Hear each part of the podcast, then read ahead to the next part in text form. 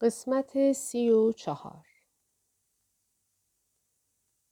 در ادامه این یادداشت تیمورتاش نسبت به سرنوشت علی اکبر داور دوست خود ابراز نگرانی می کند و فاش می کند که او نیز در خطر است و در پایان می نویسد خدای من جز صبر کردن چه می خواهم بکنم؟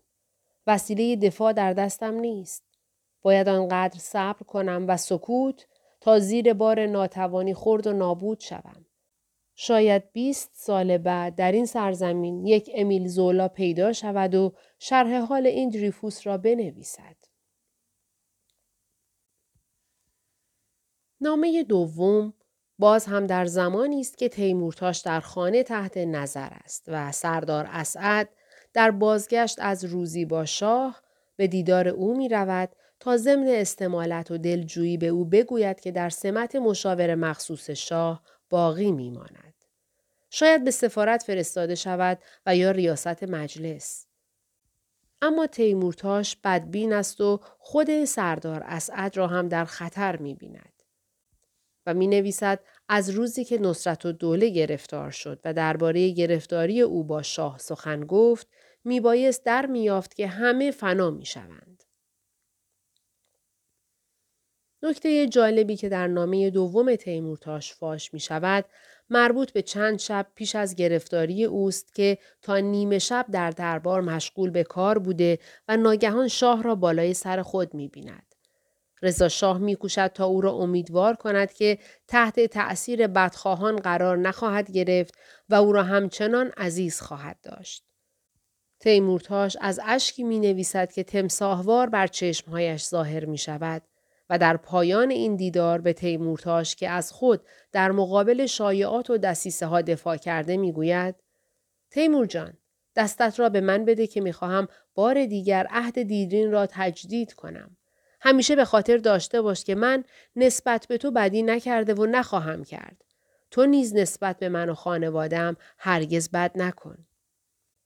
در پایان این نامه تاریخ نهاده 18 دسامبر 1932 27 آذر 1311 هشت ماهی پیش از آن روز که پزشک احمدی در زندان قصر بر سینه تیمورتاش نشست. و این ماهها سختترین دوران زندگی ایران بود که از اروپا آمد و تنها مونس پدر بود تا او را به زندان انداختن و در زندان نیز یک بار موفق به دیدار او شد. و این زمانی بود که هنوز پدر به سلول انفرادی نیفتاده با رب دوشامر ابریشمی سفید رنگ خود که در آخرین سفر به سلیقه بلبل از سوئیس خریده بود در اتاقی در زندان بود. کتابهایش را از خانه به زندان برده بودند و حتی امکان آن را داشت که یک بطری کنیاک هنسی داشته باشد و پکی هم به وافور بزند. اما از اوایل شهریور ماه هم ملاقاتهایش قطع شده بود و هم وسایلش را دور ریخته بودند. از آن پس با لباس زندان در سلولی زندانی افتاده بود. و دیگر زندانیان صدایش را می شنیدند که با عجز و لابه درد و فقان مرگ آرزو می کرد. چاپ یادداشت های تیمورتاش داغ ایران را به نوعی دیگر تازه کرد. نامه هایی به دفتر روزنامه می رسید و افرادی می آمدند و از لیاقت و بزرگمنشی پدر برایش حکایت ها می گفتند که آتش انتقام را در او تیزتر می کرد. در چند سخنرانی علیه رضا شاه و دستگاه ظلم او برای این و آن گفت و در تدارک تشکیل یک حزب سیاسی برآمده بود که دیگر فشار اشرف و دربار زیاد شد و برادران او را مجبور کردند که دست بردارد. یکی از نامه هایی که بعد از چاپ یادداشت های تیمورتاش برای ایران رسید از بلبل بود. همسر عبدالحسین دیبا که قصد داشت در دادگاه بررسی اتهام مختاری و دیگران حاضر شود و علیه قاتلان شوهرش شهادت بدهد اما بستگانش با نگرانی از آنکه راز روابط او با تیمورتاش آشکار شود جلوی او را گرفتند آن زن که بخشی از هوش و حواس خود را از دست داده بود فقط توانست قصه پررنج زندگی خود و روزهای پایان زندگی تیمورتاش را برای ایران بازگوید. او تمام دوران رضاشاه را در یک آسایشگاه در مرز میان کارکنان و بیماران گذراند و در همانجا بود که خبر یافت شوهرش عبدالحسین دیبا بعد از پنج سال حبس در نظمیه ملایر کشته شد. حالا موجودی در هم شکسته و خرد بود که ایران می توانست بر سرگذشت دردناک او که قربانی محبت سردار شد بگرید. ایران و روزنامهش چیزی نبود که شاه و دربار آن را تاب آورند. در هر فرصت شاه و اشرف تعنی آن را به منوچهر فرزند بزرگ تیمورتاش می‌زدند که به سرعت در حلقه رجال و اشراف درآمده بود. از این مجموعه در پایان یکی از گفتگوهای پایان ناپذیر خواهر و برادر نقشه بیرون زد. ایران فریاد می‌زد من باید انتقام پاپا رو از اینها بگیرم. و منوچهر می گفت گرفتی آن مرتیکه ادام شد دیگه ایران می گفت یعنی آن بدبخت پزشک احمدی تنها کسی بود که پدرمان را کشت؟ و منوچهر گفت معلومه نه. من سندی دیدم.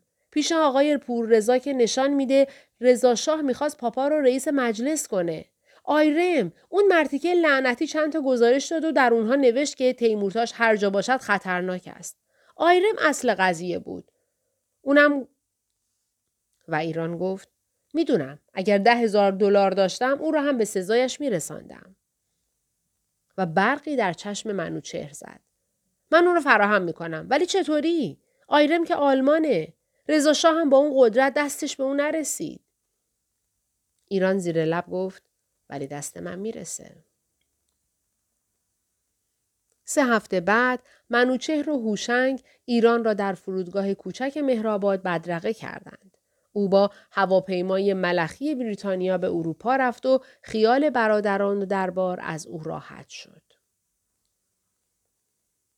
در هواپیما ایران تیمورتاش که دوباره جان گرفته بود اطلاعات خود را درباره آیرم زیر و رو کرد. می‌دانست که آیرم از افسران تحصیل کرده قزاق بود که در زمان کودتای سوم اسفند در روسیه بود و مشغول معالجه بیماری خود. او از اثر الواتی های بسیار در روسیه و فرنگ و ایران به بیماری مقاربتی دچار شد و موقعی برای معالجه به روسیه رفت که عفونت به وضع خطرناکی درآمده بود و در نهایت او را از مردی انداخت. به کشور که برگشت به سرعت مورد توجه سردار سپه واقع شد و اول به ریاست لشکر مازندران رسید و بعد فرمانده ارتش شمال کشور شد. و در پایان به فرماندهی نظام آذربایجان منصوب شد و در آنجا برای سلطنت رضاشاه کارها کرد و بیش از پیش در دل دیکتاتور جای گرفت. چنانکه وقتی با فرار سید فرهاد از زندان سرلشکر زاهدی از ریاست نظمیه معاف شد، آیرن به ریاست نظمیه کل کشور رسید. گویی او برای این سمت و در دوران دیکتاتوری رضاشاه ساخته شده بود. آنچنان سیستم مستحکمی برای خبرچینی و جمعآوری اطلاعات داد که تا آن زمان سابقه نداشت. هر صبح به حضور شاه می رسید و پوشهی در مقابل او می گذاشت که نشان می‌داد شب گذشته چه کسی حتی خانواده سلطنت کجا بودند و چه کردند. تشویقهای پیاپی و نفوذ بیحدی که به دست آورده بود همه را از او می ترساند. او بالا دست خود فقط تیمورتاش را احساس می کرد و وقتی به اشاره شاه معمور شد وزیر دربار را هم در نظر داشته باشد به فاصله چند روز چنان گزارش های روی میز دیکتاتور قرار داد که قابل تصور نبود. در این کار از داشتن معمورانی در اطراف تیمورتاش هم بهره می گرفت. رضایت رضا شاه از آیرم بدان جهت بود که وی با گماشتن افرادی در داخل سفارتخانه ها اطلاعات داخل نمایندگی های خارجی را نیز به شاه می‌داد. به طوری که رضاخان برای نخستین بار شش سال بعد از رسیدن به سلطنت شبها آرام میخوابید و در هر مجلس از آیرم تعریف می کرد. جمله این خاجه از همه مردها مردتر است به دفعات و در مواقع سرمستی از شاه شنیده می‌شد. دو چیز در این معامله از چشم رضا شاه پنهان بود. یکی عقده‌ای که بعد از آن نقص در وجودش رشد می کرد و با هر که متظاهر به زنبارگی بود دشمنی خاصی داشت. تیمورتاش از همین زاویه خورد. دیگر ثروت بیکرانی که آیرم به علت داشتن اختیارات ویژه جمع آوری کرده و در مواقع مختلف به خارج منتقل کرده بود. رضاشاه آیرم را چشم و گوش خود کرده بود و فقط از مجرای او خبر میافت و نسبت به اعمال او کور شده بود. بعد از برداشتن تیمورتاش و سردار اسعد و داور از سر راه آیرم عملا نفر دوم کشور شده بود. ولی او می‌خواست در اروپا بچمد و با ثروت خود مجلل زندگی کند و به کار مورد علاقه خود یعنی قمار مشغول باشد. و رضا شاه کسی نبود که اجازه بدهد وی هر سال به خارج برود. پس درست در زمانی که اولین اتاب و خطاب را شنید که مربوط به گاردن پارتی سالانه ای بود که آیرن برپا می کرد و صاحبان سرمایه مجبور بودند در آن شرکت کنند و کسی به رضا شاه گفته بود کسبه ناراضیند و نظمیه به آنها فشار زیاد از حد می آورد نقشه ای کشید. دو هفته بعد از آنکه شاه دستور رسیدگی به حساب و کتابهای گاردن پارتی را داد، خبر رسید که آیرم بیمار و بستری شده است. پزشکان گزارش دادند که بیماری عفونی خون آیرم احتمال بازگشت دارد. آیرم بعد از هفته‌ای که در خانه بستری بود، اعلم و دوله را عملا مجبور کرد که توصیه کند که او برای معالجه به اروپا برود و این توصیه را به دفتر مخصوص فرستاد. دیکتاتور گول خورد و هزینه سفر و معالجه را نیز به عهده گرفت. در آخرین دیدار آیرم برگ دیگری هم به حریف قمار قدیم خود زد و از او اجازه خواست که پس از معالجه در پاریس به سوئیس برود و هدیه‌ای به ولیعهد تقدیم دارد. به این ترتیب چمدانی نیز به بارهایش افزوده شد که روی آن نوشته شده بود هدیه ریاست کل نظمیه برای والا حضرت ولیعهد. بدون این ترفند نیز گمرک جرأت نداشت بارهای همراه آیرم را وارسی کند. آیرم از تهران به روسیه و از آنجا به وین رفت. خانه‌ای در آن شهر خرید و به زودی در آلمان ظاهر شد. در حالی که بر روی مرسدس خود پرچم ایران را نصب کرده و به عنوان یک صاحب مقام عالی رتبه حرکت می کرد، تاجران ایران را نیز می دوشید. تا رضا شاه بفهمد که مرغ از قفس پریده و از سرپاس مختاری درباره آیرم گزارش بخواهد آیرم جا افتاده بود و دست کم دو بار برای هزینه معالجه از شخص خصیص و حسابدانی مانند رضا شاه هر بار هزار لیره دریافت کرده بود. ایران تیمورتاش خبر داشت که آیرم بعد از اشغال ایران و فرار متفقین مشغول فعالیت شده تا با نظر آلمان ها یک حکومت در تبعید درست کند و می‌دانست که خبر این ماجرا را سفارت بریتانیا در تهران به شاه داده بود. اما تا هفته قبل از سفر نمی‌دانست الان امیر لشکر آیرم کجاست و قصد داشت در اروپا بگردد و او را پیدا کند. و فقط یک هفته قبل از سفرش بود که شاه خبری را که یافته بود از طریق مهرپور به ایران رساند. آیرم بعد از اشغال آلمان توسط نیروهای متفقین به وسیله نیروهای آمریکایی دستگیر شده و در اردوگاه نظامی سالمنده زندانی بود. ایران اینک با سفارشی از دریفوس سفیر آمریکا در تهران در دست داشت می‌خواست خود را به آلمان برساند و آیرم را تحت الحفظ به تهران برگرداند. تصور اینکه آیرم را نیز مانند پزشک احمدی در تهران دار بزنند برای او خوشحال کننده بود. در این کار نه فقط دربار و درباریان با وی مخالف نبودند بلکه یاریش هم می‌دادند. از جمله حواله 13 هزار دلاری که همراه داشت. به محض ورود به پاریس، ایران به دیدار امیر هوشنگ دولو و امیر اصلانی دو شاهزاده قاجار رفت که از سالها پیش در آنجا سکونت داشتند. دو هفته بعد اطلاعات تازه هم دریافت داشته بود که می توانست بر اساس آن برای برادرش بنویسد قاتل اصلی پاپا تقریبا در چنگ من است. اگر این کار را به پایان برسانم قول می دهم که دیگر مشکلی برای شما فراهم نمی آورم. در همین نامه او از برادران خود پوزش می‌خواست که در این سالها اسباب زحمت زیاد آنها شده بود. خانم دولو به ایران گفت که آیرم سرگذشت زیادی دارد و دو سال قبل از پایان جنگ همزمان با سفر شومبرگ معاون وزارت خارجه آلمان به پاریس آمده و قصد داشت با عدل الملک دادگر رئیس سابق مجلس که در پاریس به صورت تبعیدی زندگی می کرد، حکومت ایران آزاد را به وجود آورد و برای این کار خانه مجلل در وین خریده بود. ولی با ناموفق ماندن این طرح بار دیگر به آلمان برگشت و بعد از جنگ گرفتار ارتش آلمان شده و در سالمنده بازداشت است.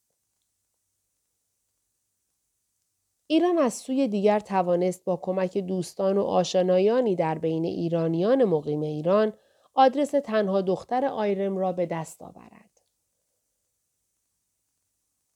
در روزهایی که ایران گاه در پاریس و گاه در لندن و گاه در بن میکوشید تا موافقت مقامات محلی را با استرداد محمد حسین آیرم به ایران فراهم آورد خبر یافت که وی از بازداشتگاه آزاد شده و در ولکنشتین به سر می‌برد.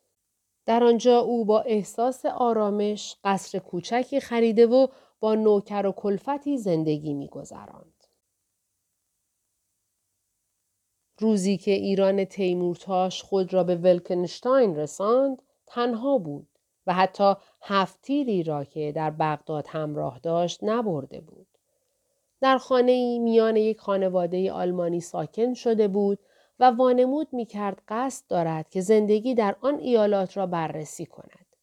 صبحها به دور خانه آیره می گشت. قاتل اصلی پدرش در آنجا بود و از در به در نمی آمد. تا آنکه یک شنبه که ایران او را دید پیر شده بود ولی همان گرگ حریس با چشمان مات بود. نوکرش پشت سر او می آمد. آرزو کرد که کاش هفتیر پدرش را همراه داشت. این بهترین فرصت بود. فردای آن روز در تابستان 1947 مرداد 1326 ایران لباس مشکی نازکی پوشید. تور سیاهی روی کلاه خود بست و خود را به خانه آیرم رساند. به صاحب خانهش گفته بود که برای وصول طلبش از یک ایرانی می رود که در شهر آنها ساکن است و نشانی را به آنها داده بود تا اگر پس از دو ساعت خبری از او نشد به پلیس خبر بدهند. در ضمن به آنها گفته بود که این ایرانی از جاسوسان گشتاپو بوده و اخیرا از زندان آزاد شده است. نوکر آلمانی آیرم در را باز کرد. ایران به او گفت از پاریس آمده و خواستار دیدار ژنرال شد. نوکر پس از مدتی بازگشت و نام او را پرسید. ایران گفت دولو. می‌دانست که آیرم قاجارهای دولو را می شناسد و با این نام به او راه می دهد. نفس در سینهش حبس بود. سالها بعد نیز هنگام بازگویی این حکایت هیجان زده می شد. هدایت شد تا در سالن بنشیند. در آنجا پر بود از عتیقه هایی که آیرم از ایران خارج کرده بود و یک پیانوی سیاه بالای اتاق و عکس زنی روی آنکه ایران حدس می‌زد باید دختر آیرم باشد. تنها کسی که در جهان داشت و در این زمان در کلن زندگی می کرد.